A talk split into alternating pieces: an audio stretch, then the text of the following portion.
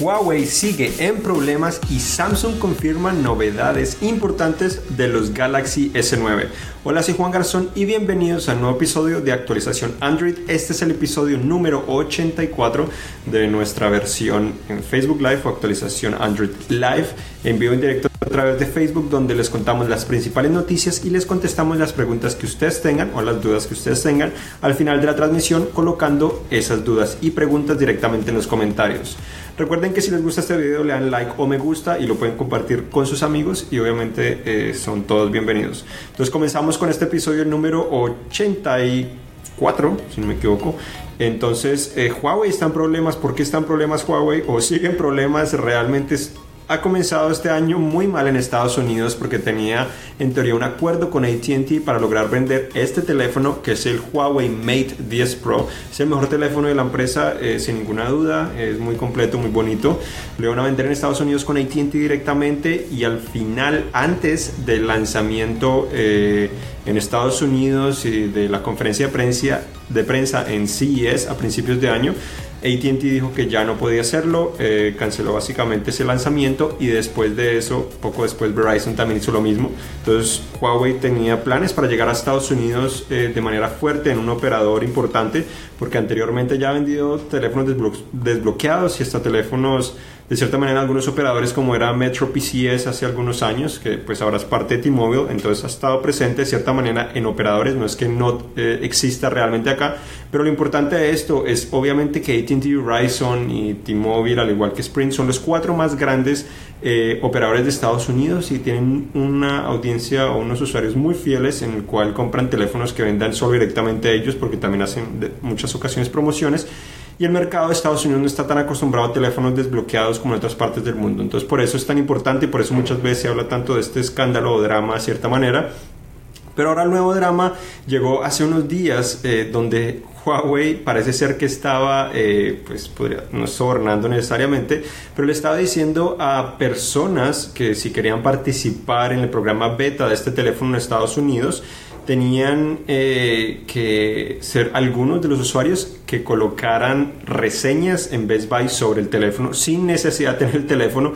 Entonces obviamente la mayoría colocó 5 estrellas, subió mucho obviamente la reseña de este teléfono sin necesidad de tener el teléfono, y después de eso obviamente sí les enviaron un dispositivo, ya lo tienen para probarlo. Entonces eso es algo que pues no está bien hecho en ninguna manera.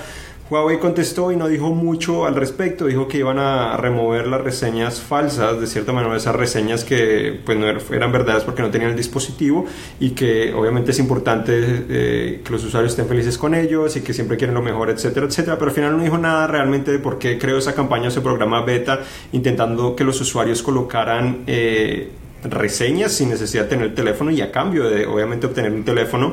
Entonces por eso es tan interesante. Como si fuera poco, todo no acabó allí esta semana, sino que también ahora el FBI, la NSA y el CIA en Estados Unidos, estas agencias importantes del gobierno, anunciaron de cierta manera, dijeron que no recomiendan que compren teléfonos Huawei ni tampoco ZTE en Estados Unidos, porque son teléfonos chinos. Entonces obviamente es ese aspecto de seguridad que siguen, Huawei sigue intentando luchar para cambiar esa perspectiva, que obviamente muchos dicen que almacenan información en sus servidores chinos y tienen acceso a todos, y lo mismo que sucede con muchas empresas chinas. Entonces eso fue lo que dijo el gobierno. Huawei respondió y pues entiende obviamente que eso es lo que piensa el gobierno, pero ellos siguen diciendo que son muy seguros y que sus usuarios son muy importantes. Entonces hasta el momento este teléfono estará disponible en Estados Unidos como un teléfono desbloqueado, estará disponible, si no me equivoco, creo que esta semana, el viernes me parece que estará disponible, si no el lunes estará disponible ya comenzó la preventa. Entonces estoy intentando trabajar en este review o en este análisis para tenerlo antes de que tenga que viajar al Congreso Mundial de Dispositivos Móviles, que es a finales de febrero, donde obviamente van a presentar el Galaxy S9. Hablando del Galaxy S9, Samsung confirmó novedades importantes a través de algunos videos publicitarios donde revela revela de cierta manera, porque ya se había rumorado de una o de otra manera, los emojis animados o emojis 3D, al menos como se conocen actualmente, que también son muchos, por muchos le hacen referencia a Animojis, que es lo que tiene Apple en el iPhone X o X. Entonces, la principal diferencia, según muestra el video y se puede visualizar, es que estos Animojis o estos emojis 3D permitirían reconocer tu rostro totalmente y crearía un emoji animado, básicamente como una caricatura de tu rostro. Entonces, tal cual eres, estaría creando una caricatura de lo que tú eres y permitiría crear animaciones según los movimientos que tú tienes. Entonces sería muchísimo más personalizado en teoría de lo que hemos visto hasta el momento en el mercado, pero eso es el momento, pues eso es hasta el momento lo que conocemos, no sabemos muchos más detalles. Eso es lo que muestra el video, o sea, bastante interesante, me parece bastante curioso si logra crear realmente una animación de tu rostro, reflejando lo que tú eres y también con el movimiento que tú tienes. Por otra parte, también hace alusión o le gusta resaltar también la posible apertura de sus cámaras, que sería 1.5, lo cual sería la apertura más amplia del mercado. Esto permitiría que en condiciones con poca luz la cámara logre ver mucho más detalle, logre capturar mucha más luz, entonces se pueda ver todo muchísimo mejor. Y el otro video que mostraron también fue básicamente, al parecer dándole énfasis en una grabación en cámara lenta superior. Obviamente ya hemos hablado en otros episodios de Actualización Android la posibilidad que el S9 podría grabar en 480 fotogramas por segundo, lo cual permitiría grabar obviamente cámara lenta con muchos más detalles, mejor movimiento de cierta manera. Obviamente no llega al nivel de los 960 que tiene el Sony Xperia XZ1 y otros teléfonos de Sony, pero este grabaría en resolución Full HD en vez de HD, así que sería un poco superior al menos en el detalle que podría reproducir. No sabemos si se puede grabar por un límite de tiempo o si es ilimitado. En Sony es limitado tan solo unos 6 segundos cuando estás grabando un video en cámara lenta regular.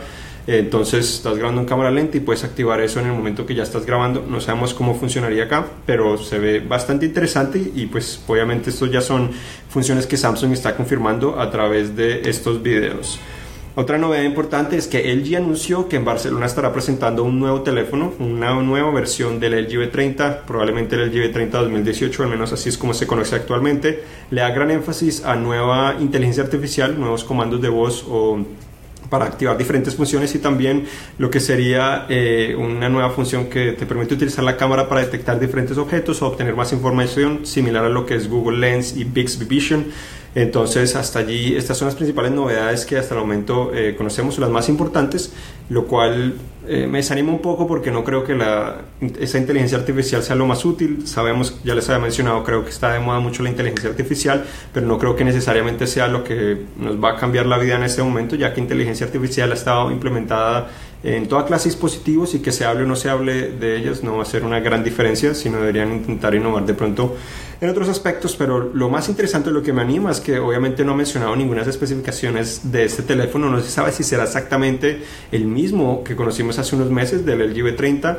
Si es exactamente el mismo, sí sería un poco triste. O sea, es un excelente teléfono, sigue siendo uno de los mejores, pero obviamente queremos algunos cambios, al menos actualización de especificaciones. Si solo integran inteligencia artificial, yo creo que sinceramente no es un gran cambio, no valdría realmente la pena actualizarse. Lo que me gustaría es que tuviera un nuevo procesador, probablemente el mismo del S9, el Snapdragon 845, y si mantiene los 4 GB de RAM también no estaría mal. Si obviamente si le ponen 6 GB sería aún mejor, pero no reveló detalles sobre eso, entonces no sabemos. Falta esperar a ver qué pasa en ese Congreso Mundial de Dispositivos Móviles, que es donde lo van a presentar en Barcelona a finales de febrero, y les traeremos obviamente esos detalles. Aparte de eso, también tenemos que se rumora que al parecer Facebook estaría trabajando también en bocinas inteligentes. No se sabe exactamente qué asistente estaría integrando directamente en estas bocinas inteligentes. Dicen que podría presentarlas en julio, pero una posibilidad podría ser que tuviera Android Things, que es esta plataforma que está utilizando también Google para integrar en sus bocinas inteligentes con pantallas, porque estas bocinas de Facebook tendrían pantallas, pero obviamente es posible que estén más enfocadas en lo que es Facebook. Entonces probablemente te va a mostrar Facebook, tus fotos de amigos, actualizaciones, etcétera, pero no se sabe si obviamente esto está solo un rumor o es algo que realmente sucederá en julio. Por otra parte, también Xiaomi presentó en India dos teléfonos, el Redmi Note 5 y el Note 5 Pro. Entonces son dos nuevos teléfonos con biseles relativamente pequeños, el lector de huellas en la parte trasera, tiene el Tiene una pantalla de 5.9 pulgadas o 6 pulgadas, básicamente 3 o 4 GB de RAM, 32 o 64 GB de almacenamiento, un procesador Snapdragon 625, el cual es más o menos de gama media, al menos esta es para la versión regular, no la Pro. La Pro tiene 4 o 6 GB de RAM, 64 GB de almacenamiento y un procesador 636, lo cual es un poco... también adecuado, no es lo más alta gama, pero superior al de 625. Entonces el Pro tiene doble cámara trasera, posicionamiento muy similar a lo que es el iPhone X o iPhone X. Tiene una batería de 4000 mAh, que obviamente promete una gran durabilidad, o al menos confianza. Los dos celulares tienen la misma batería, entonces es muy interesante. No se sabe si van a llegar a otras partes del mundo, pero probablemente los veremos también en Barcelona, y vamos a intentar al menos traerles un video de estos dispositivos para que los conozcan más. En cuanto a la actualización de Android Oreo para el S8, ya sabíamos que comenzaron a actualizarla hace tan solo unos días, pero desafortunadamente hoy Samsung al parecer detuvo esta liberación de la actualización para los S8. Comenzó principalmente en Europa, no dijeron la razón por la cual habrían detenido esa actualización, pero dijo que ya estaba trabajando en un nuevo firmware de esta actualización para poder liberar a los usuarios. Los que ya recibieron la actualización pueden obviamente seguir disfrutando de ella sin ningún problema. Van a probablemente recibir una actualización en el futuro para corregir ese posible problema que tuvieron, porque debió haber un problema para detener esa actualización. Entonces vamos a ver qué tan rápido sucede eso, y obviamente ya que el S9 va a llegar, entonces vamos a ver si lo hacen efectivamente muy pronto, se van a demorar varios meses en eso.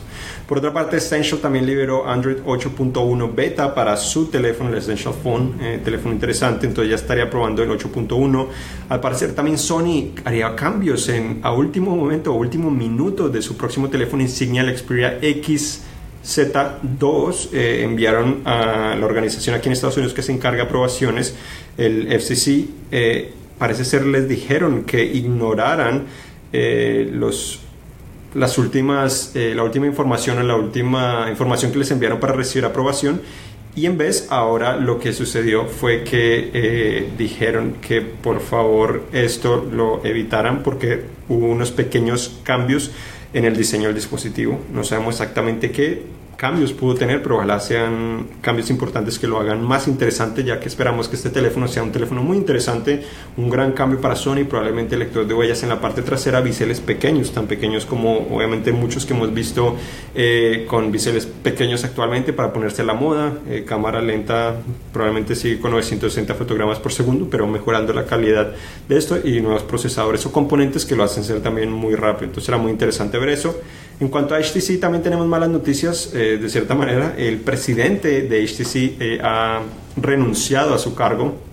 Obviamente han tenido pérdidas en los últimos años, o pues también trimestres, por no han tenido tanto éxito, no han logrado atraer tanto como lo hicieron con el HTC One o el M7, que se llama en ese momento. El M8 también fue bueno, pero fueron decayendo, y el interés ha caído terriblemente. Eran uno de los más importantes en el mercado, de innovando mucho, y se han quedado un poco atrás. Entonces vamos a ver a quién colocan a cargo, a ver si logran seguir innovando, o al menos logran resucitar para realmente competir con los mejores. Entonces vamos a ver, hablando un poco, no necesariamente Android, pero la Pixelbook obviamente ejecuta Chrome OS, pero también ejecuta aplicaciones de Android. Ahora Google finalmente lanzó la cubierta de esta computadora o laptop, y lo más interesante es que no es muy barata. Me sorprendí apenas la vi, cuesta $100 esta pequeña cubierta, que es de microfibra de cierta manera, tan solo cubre la laptop y cuesta $100. Por otra parte también resulta que OnePlus está borrando, pues resulta un poco, o le dio un ejemplo de cierta manera a Xiaomi. Xiaomi hizo una encuesta en la cual estaba diciendo que a los usuarios que qué preferían, si Android One, que es Android puro en teoría, o su interfaz personalizada, que es MIUI 9, obviamente la mayoría de usuarios en Twitter respondieron que fue en realidad Android puro o Android One, y después de esto borraron esta encuesta. Obviamente muchos se dieron cuenta y lo criticaron, y ahora lo que sucedió es que OnePlus hizo una encuesta parecida si preferían Oxygen OS o Android puro, y en realidad la mayoría eligió Android puro, a pesar de que son muy parecidos. 58% dijo que Android puro, pero obviamente al menos OnePlus no lo borró, sino tan solo dijo que obviamente entienden y que esto les va a servir para ayudar a seguir mejorando lo que es Oxygen OS. Entonces al menos respondieron y es una respuesta relativamente adecuada. Ojalá lo sigan mejorando. Por otra parte, ZTE anunció el lanzamiento de su programa beta de Android 8.0 Oreo para el Axon 7. Recordamos que el Axon 7 ya es un teléfono que se presentó aproximadamente hace 2 años, si no me equivoco, aproximadamente, de pronto hasta más. Este Axon 7 es sin duda el mejor teléfono que ha fabricado la empresa, a pesar de tener algunos problemas, o lo más frustrante, por ejemplo, es que los botones capacitivos para navegar en Android no se iluminan, entonces en la noche no ves nada, lo cual es un poco triste. Pero tiene un excelente diseño, desempeño, obviamente ya no se puede comparar con los de más alta gama o los más nuevos, pero igual sigue teniendo un muy buen desempeño, tiene buen sonido, doble bocina frontal. Fue diseñado con la agencia de BMW, si no me equivoco, ya fue bastante tiempo, pero obviamente un teléfono muy interesante. Ya pueden disfrutar de Android Oreo ya a través de este programa. También Arlo, esta empresa o esta división de Netgear, anunció que ahora será compatible con Google Home y Assistant, así que las cámaras te permitirán transmitir la transmisión de video directamente en televisores con Chromecast, lo cual es algo que muchas otras cámaras están intentando hacer, y Amazon lo está intentando hacer con su cámara Amazon Cloud Cam, que tuvimos el análisis, lo publicamos esta semana, una de las mejores cámaras que puedes comprar, así que les recomiendo que vean este análisis, y a través de esa cámara puedes ver en un televisor que tiene Fire TV, entonces algo de todas maneras similar. Por otra parte, también se dice, o hay un rumor que ahora parece ser que Samsung no lograría integrar el lector de huellas directamente en la pantalla del Galaxy Note 9 como muchos esperábamos, porque ha tenido algunos problemas técnicos, como sucedió también el año pasado, parece ser. Obviamente todavía faltan algunos meses, entonces es probable que la empresa logre de cierta manera realizar los ajustes necesarios para lograr integrar ese lector de huellas directamente en la pantalla, que es algo que hemos esperado mucho por Samsung. Ya vemos el primer teléfono que lo logró, que fue Vivo. Vivo logró ese teléfono con el Vivo X20 Plus UD, y probablemente va a presentar otro también en Barcelona, así que esperamos traerles esos detalles. Por otra parte, también el S8 también recibió la aprobación para Bluetooth 5.0, y también diferentes se filtraron diferentes resultados de pruebas de rendimiento, en la cual una era con el procesador Snapdragon 845, que es el que llegaría a Estados Unidos y probablemente a China, y el procesador Exynos 9810, que es el que llegaría a otras partes del mundo. En estas pruebas lograron mostrar una mejora importante en comparación a lo que obtuvieron los S8, pero al parecer el procesador Exynos parece ser un poco superior en la prueba con un núcleo y con múltiples núcleos, lo cual es interesante. Vale la pena tener en cuenta que esto está en una prueba, y en años pasados los dos procesadores han sido muy parecidos, y cuando el Exynos ha sido superior en esta prueba de Geekbench, en la prueba de desempeño gráfico de 3DMark, el Snapdragon ha sido superior. Entonces son cosas que no sabemos realmente hasta que lo podamos probar directamente esos dispositivos para saber qué tan buenos son realmente. En cuanto al Xperia XZ2 que hablamos un poco, se filtraron pruebas de rendimiento que también mostraron un desempeño muy similar, pero decían una pantalla o revelarían que tendría una pantalla de 18x9 similar a lo que tienen los teléfonos S8, tendrían S9, tendría Android Oreo, tendría una pantalla parece ser de tan solo 1080p o de pronto 2K. Hay rumores obviamente también de una versión con 4K como ocurrió anteriormente. Procesador Snapdragon 845, y eso es hasta el momento lo que se conoce sobre ese dispositivo, pero les mantendremos obviamente al tanto de qué más suceda con esto. Entonces ahora vamos a contestar las preguntas que ustedes nos tengan aquí en vivo en los comentarios de esta transmisión. Sí, Alejandro de hecho nos hace una pregunta sobre iPhone y dice qué pasa si conecta los auriculares de un iPhone 7 en un 6S Plus. ¿Se funcionará? ¿Los auriculares de un iPhone X? De un iPhone 7 en un 6S Plus. Tenemos los auriculares del 7, que son los que tienen, obviamente, eso no tienen conector de audífonos, entonces sería a través del Lightning. Estamos en actualización Android, obviamente. Sería interesante, es una buena pregunta. A lo mejor no funciona porque yo creo que parte del firmware que tienen los nuevos productos de Apple que lanzaron sin conector de audífonos, probablemente esa parte no está disponible directamente en los dispositivos viejos, porque obviamente estos tienen sus conectores de audífonos. Entonces dudo que funcione, es una posibilidad, pero según mis pruebas en diferentes dispositivos, al menos Android, que tienen el conector de audífonos, y los que no, generalmente no me ha funcionado, entonces diría que no. Rolando nos pregunta por qué Samsung no quiere incorporar la huella digital en la pantalla como otras compañías ya lo han hecho. Sí, yo creo que no sea que no quieran, yo creo que son, como ellos dicen, problemas técnicos. Yo creo que están, no es tan simple, hasta el momento solo una empresa lo ha hecho. Obviamente esperamos también que Huawei lo haga con el P20, según vimos filtraciones en el episodio pasado.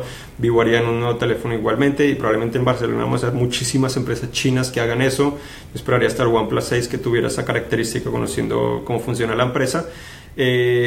Entonces no sabemos exactamente cuál es el problema que tienen. De pronto el problema no está basado necesariamente en que funcione bien, sino el problema puede estar basado en otros componentes que no caben de cierta manera en el diseño que ellos tienen en sus dispositivos o en sus teléfonos, y por eso tienen que buscar la manera de reducir el tamaño, o mirar la manera de quitar algunos aspectos para que quepa una cosa u otra. Obviamente no es la prioridad más grande, dependiendo de cómo funciona el S9, si tiene reconocimiento facial 3D, que sea mucho más rápido, con el lector de iris, si eso funciona muy bien y tiene lector de huellas mejor ubicado, como hemos visto. De pronto no es una cosa tan necesaria actualmente. Obviamente nos gustaría mucho que estuviera en la pantalla, pero me gustaría más que estuvieran toda la pantalla, porque probando este teléfono de Vivo el problema es que el área es muy pequeña, porque tan solo tiene lector de huellas en esa área. Como no sabes exactamente dónde está ubicado a menos de que mires la pantalla, entonces te puedes perder a veces. Entonces tiene cosas positivas y negativas, da flexibilidad de diseño, pero también si mejora mucho el reconocimiento facial y de iris, sea más rápido, y la ubicación del lector de huellas, sinceramente obviamente no es un gran cambio, pero yo creo que sigo pensando que el Note 9 sí podría tener esta característica, pero obviamente los últimos rumores dicen que no, así que falta ver. Y Gonzalo quiere saber cuándo llega a México Android 8 para el Moto Z2 Play. Sí, por el momento tenemos en nuestra página cine.com/es un artículo con muchísima información de cuándo comenzaron a recibir la actualización los diferentes dispositivos y cuándo podrían recibirla también. No estoy seguro cuándo podría recibirlo realmente, depende de si es desbloqueado, lo compraste con un operador. Hay demasiadas variables, obviamente, y depende también de cada país que ellos tienen acceso a habilitar o no, dependiendo de las modificaciones que tengan para asegurarse que funcione en ese país como quieren. Entonces yo diría que en la primera parte de este año creo que debería recibirla. Obviamente pues muchas veces no le ponen tanto énfasis a Latinoamérica, pero Moto Z2 Force es un teléfono importante para la empresa, y Motorola ha sido muy flexible en sus actualizaciones, las ha hecho bastante rápidas, y su interfaz prácticamente Android puro también le permite actualizar rápidamente sus dispositivos. Y esto es todo. Bueno, muchas gracias por acompañarnos. Recuerden visitar cine.com/es para conocer más información sobre estas noticias. Tenemos un montón de rumores del S9, lo que esperamos de este teléfono, no solo con una recopilación de rumores, sino también una galería con muchas imágenes de este teléfono. Así que visítenos y nos vemos el próximo miércoles con más actualización Android. Yo soy Juan Garzón, acompañado con Patricia Puertes, y hasta la próxima.